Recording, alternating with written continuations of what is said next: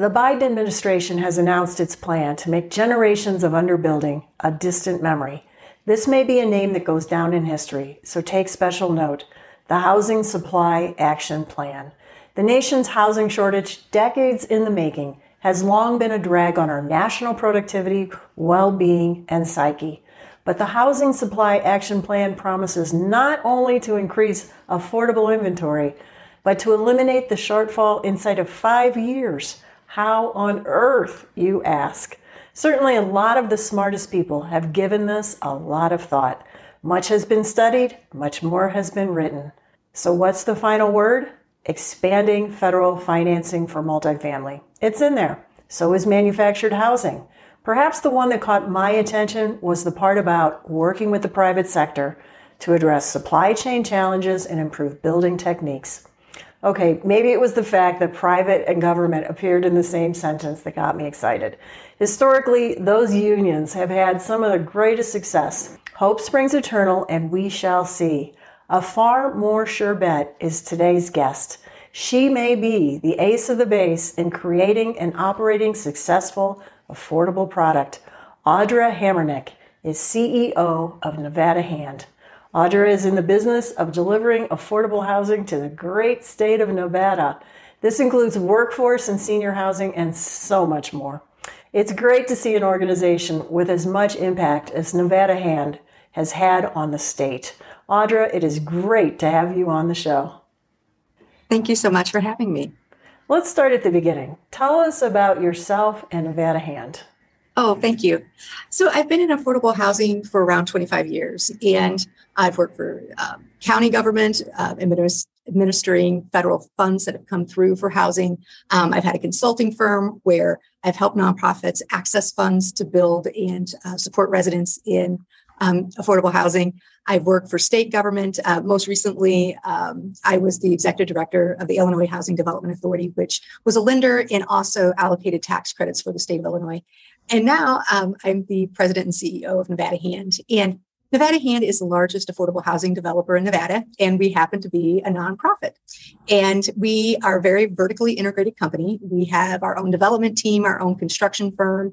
We do our own property management. We have resident services coordinators at every site, and we also own two affordable assisted living communities. We serve around eight thousand residents a year, all in Southern Nevada, and we have around four thousand seven hundred affordable apartment units in our portfolio. So with around three hundred staff members, we are out and about and uh, busy trying to um, think through all the ways that we could better serve um, the low-income folks that live in Southern Nevada. Um, we have right now seven hundred units under construction and two hundred units uh, being rehabbed, so we can pre- preserve the affordable housing for the folks that were living in those units. So that's, in a nutshell, that's who we are. Well, Nevada Hand operates exclusively in the Las Vegas metro area, a region particularly hard hit by COVID lockdowns. How did the downturn impact your residents, and how is it going now? Oh, that's a great question. You are absolutely right. Uh, Nevada was very hard hit during COVID. Um, I can say that we had a, a very quick bounce, though, and we have bounced back. It went deep quick, and it went up quick again. So the good news is I think that we really are on uh, a path for full recovery. Um, visitors to Las Vegas and the area are at record high, including international visitors. Um, the gaming records, um, they've really hit above pre-pandemic levels at this point. And it's really a hot market in the industrial, commercial, and even office space. Um, you would think during the pandemic that the office space may flatten out, but we are not seeing it here. Um, I'm hearing from our industrial and office commercial friends that they are ninety percent leased on every product that's being built now until twenty twenty-three. So they're pre-leasing all of this. It's, it's just amazing to me. Um, high population growth all through Nevada. And I just read in the newspaper this morning that Las Vegas Airport has had the best capacity recovery of any airport in the world. So I think that we feel really good that it is uh, recovering. And if, if we were in the same city, Linda, I would ask you to hop in my truck and we could go drive around the city. And I bet I could show you seventy-five active cranes. So it is a really hot construction market. Um, I can tell you our down, our, one of the down things that we're dealing with right now is labor market. It's really been difficult to find and retain employees. I think that's a pretty common concern among all construction and real estate industries right now. Um, but to answer your question, uh, how are our residents doing? Um, during the pandemic, you know, it really did affect our family properties more than it did our seniors. Our seniors were typically on fixed incomes, and uh, they didn't really have a COVID impact because they didn't lose a job. Now, our family side, uh, our, our worst, at the very worst, it was eighty-five percent collections. Um, and that's seven times worse than what our normal collections would be. So that, that was problematic. But um, through payment plans, through working with our tenants, and then also the federal rental assistance that came through, it really did keep people housed. So it, it, it, the plan worked. Um, I can also say that um, it was interesting because we did have a handful, and out of approximately eight thousand of the residents that we served, we had a handful that didn't have COVID impact and decided not to pay. Um, and then we had some that exhausted their um ability to get rental assistance because you could only have so much over so many periods of months. So um, we we think that that's terrific, right? If we have a handful out of eight thousand that had some issues, um, that that's not bad. And I think for the most part, our residents are doing great right now. They um, uh, there's no shortage of jobs, and our rental payments are back where they should be. And we are very happy that we weren't in a position where we had to evict anyone for non-payment of rent. That's great news. Las Vegas is growing rapidly. Yes. This, along with the fact that this metro is a much higher percentage of renters than the rest of the country, makes me wonder, is housing supply keeping up? Oh, no. There's a huge mismatch between supply and demand. Um, it, it's, it's really interesting. There's forty-four percent of Nevadans are renters.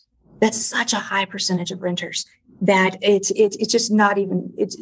Our supply demand is it just is not working in the um, in the market environment, and it's certainly not working in the affordable housing market. Um, we in two thousand nineteen um, was the first time I saw these numbers, and we were about seventy-nine thousand affordable apartment units short. That number, it just in three years has increased to eighty-five thousand units short. And, you know, we we want to pat ourselves on the back at Nevada Hand and say, oh, we've got seven hundred under construction, but we realize it's a drop in the bucket in need. So we're we're um, we're we're humbled by that number, and we want to help as many people as possible, but recognize there's some resources that um, that we need help with. And just to give you a little bit of context, um, right now, this is the newspaper is telling us that the average monthly rent in Las Vegas is around fourteen hundred dollars a month, and our average rent at Nevada Hand is around seven hundred thirty-three dollars a month. So you can see that there's, you know, th- there really is a demand for um, low-income housing. And we're getting about two thousand calls a day from people in need, you know, asking if we have vacant units. And unfortunately, we just don't. Um, the last number I saw was fifteen vacant units out of forty-seven hundred. And, you know, that we have long wait lists uh, already at those properties. So it, uh, we don't necessarily have the best news when people call, um, but we have new properties coming online that they can certainly um, get in line for. Two-thirds of your portfolio is senior housing. Nevada Hand also operates twelve non-senior affordable communities. There you include resident support services, services proven beneficial to community health and stability. Do these services enable residents to improve their finances to the point they can move to market rate properties? Oh, that's a great question. Um, Okay, so both our senior properties and our family properties have resident services coordinators, and um, they really are the heart and soul of our properties, along with our property managers and our maintenance staff. Believe it or not, if you would talk to some of our maintenance men, they feel like they are the face of Nevada Hand because they know the residents and they know um, whose children, you know, belong to who. So um, the resident service coordinators, though, really act as a liaison between the resident and what the resident needs. So it could be um, a health and wellness issue. It could be an education issue. It could be a community engagement. Um, It could be financial stability. So during COVID, our resident services coordinators were working hard, um, helping people complete those um, online applications for rental assistance, or maybe it was utility assistance. Um, we have food programming in some of our senior properties where we have food pantries. So every week, um, folks can come and order food, and um, you know, have a week's worth of food. We have transportation services at our senior properties, um, and depending on what property it is and what need is there, we might um, have a particular um, need for English as a second language classes. Maybe uh, residents say that they would like some help with smoking cessation classes. Maybe there's particular homework help that uh, that residents want and need for their children. So it's a variety of services that resident services um, provides. So If we would have had this, your question, before the pandemic, uh, we did a study and we asked ourselves, looking at the data that we have over the last three years, where are our residents going when they leave Nevada Hand? And we found that on our family properties, ten percent of our families were leaving and going straight into homeownership. And so I, I'm really thrilled because there are many of our residents that they just need an affordable place. They're working, they're, you know, they, they have stable lives, right? They just need affordable housing. Um, then we have other residents that have a lot more complicated needs, and our resident services coordinators are either helping them provide those services or they're linking them to other services within the community to help them. So I think that for our seniors, you know, we don't expect them necessarily to move on. We think that we want to give them a really dignified way to age in place in their apartment and add services to um, to their household as they need them. And then and then our families, sometimes they move on into homeownership. Sometimes they're getting um, other types of jobs. Sometimes they're getting married. Sometimes they are graduating from a program. So some move on and then some stay. But it's we celebrate every single one of those successes. So, Audra, what's the best way to support residents rising economically? Oh, for us, um, you know, it really depends on that household need. So um, our once a year, our resident services meets with the household and they and, you know, they're friends. They they know them. So when, when they're coming in for an annual assessment, isn't the first time that they've seen that household throughout the year. Um, we were just at a site recently. Um, the H U D secretary actually was doing a tour and our resident services coordinator was there. All those kids, it was a family property. The kids were running up. He was passing out popsicles. They knew his name. He knew theirs. So, you know, there's a relationship that's there. So when they're sitting down for their annual assessment, it's not like it's the first time. And they're really able to ask some frank questions like, what can we do to assist you? Where, um, when you're looking at your monthly budget, are there things that um, we can help you with or help you think through? Um, do you need utility assistance? Or maybe there's um, a food programming that we can help you so you have other income to do other things. So it really depends on the family and what their needs are and how we're able to plug in and uh, provide a resource. In recent testimony before Congress, you called for more spending on a variety of federal programs, including L I H T C, the National Housing Trust Fund, yeah, yeah. Section two oh two, supportive housing for the elderly, Section eight eleven, supportive housing for people with disabilities, and the Home Investment Partnerships Program. If you had to pick which is one of these programs for increased funding, which would it be and why? Oh, hands down, low-income housing tax credits. Um, When we are looking at a new property and we're looking at that capital stack, the sources that pay for the development of the of the deal, um, seventy to eighty percent of the capital comes from low-income housing tax credits. So it is absolutely a critical source of financing. And frankly, um, all the other sources that you've mentioned are very helpful, but they're only gap fillers. They never really contribute that much to the capital stack. Um, so the low-income housing tax credit, I believe it's... Um, Of the multifamily housing that's created in the United States, ninety something percent is using low-income housing tax credits. And in your introduction, when you were talking about public-private partnership, that's immediately what went to my mind, because the investors that buy the tax credits um, from us, they would never be investing in the affordable housing marketplace in the same way without getting that tax credit. And it's really interesting because not only are they buying the tax credits, they're also buying the depreciation of the building. So all that affects the pricing, and it really Uh, is bringing a completely different um, investor into the affordable housing market that would never, ever be looking at us as a partner without that low-income housing tax credit program. Also in your testimony, you cited the lack of affordable, developable land impacting affordable supply. Outsiders see Las Vegas as a city surrounded by endless desert. Right. What is limiting the supply of land there? Okay, that is a really good question, because it it really does look like when you fly in, that there's land everywhere. Um, it, you know, in Southern Nevada in particular, we're kind of an island in the desert. Um, eighty-six percent of Nevada is owned by the federal government. So a lot of that land that looks vacant isn't developable in the same way as it would be in other states. Um, I've learned a lot about the Bureau of Land Management and uh, its federal programs on reserving land. And we're we're fortunate that there is a program that reserves that local the local jurisdictions can reserve land specific for affordable housing, and that is happening in Southern Nevada for sure. Um, and Senator Cortez Masto has a Clark County land bill that she has introduced that is trying to reserve more of that federal land for conservation and affordable housing. So we we we live in hope that um, some of that land will eventually end up being um, available for developers like us to buy and build on for affordable housing. So it is it, it looks strange, right? All this land, but it's um, they're working on ways to provide more access to affordable housing. An unusual feature of Nevada Hand is that you operate as a five oh one c three nonprofit. You mentioned that previously. How does this corporate structure affect your business operations positively and negatively?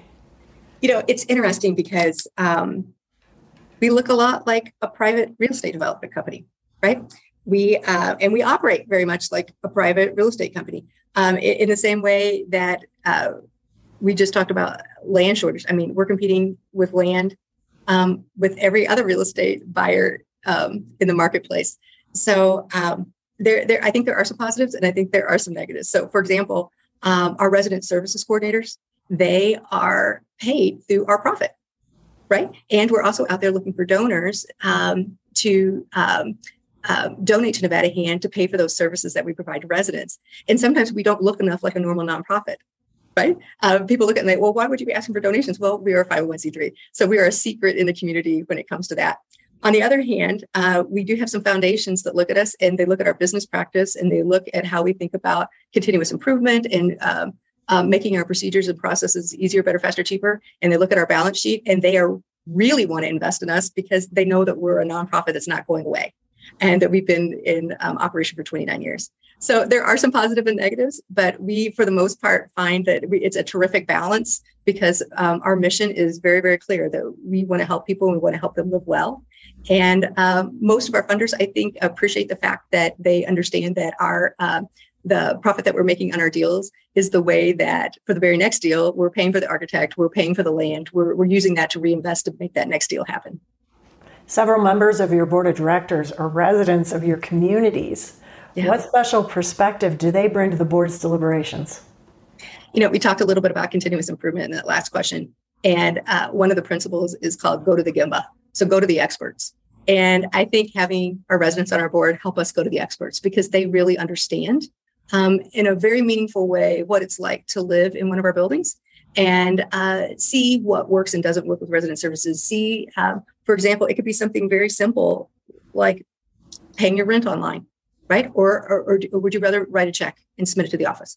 Um, we're learning from them all sorts of very specific things that help us provide better services to them and other residents. So we think it's terrific. And uh, we learn a lot from them. What a fun and informative show. Thank you for joining us, Audra. You have knowledge the nation greatly needs. Great. Thank you so much. And we really appreciate you taking the time to get to know us. It's not hard to find those in the business who have forged a path of success, and it doesn't take a genius to know that those are the ones to follow. I suspect Audra has only begun to change the landscape of affordable housing in her state. Let's hope it becomes a pattern across the nation. I'm Linda Hoffman. See you on our next exciting episode of N A H B Power Hitters.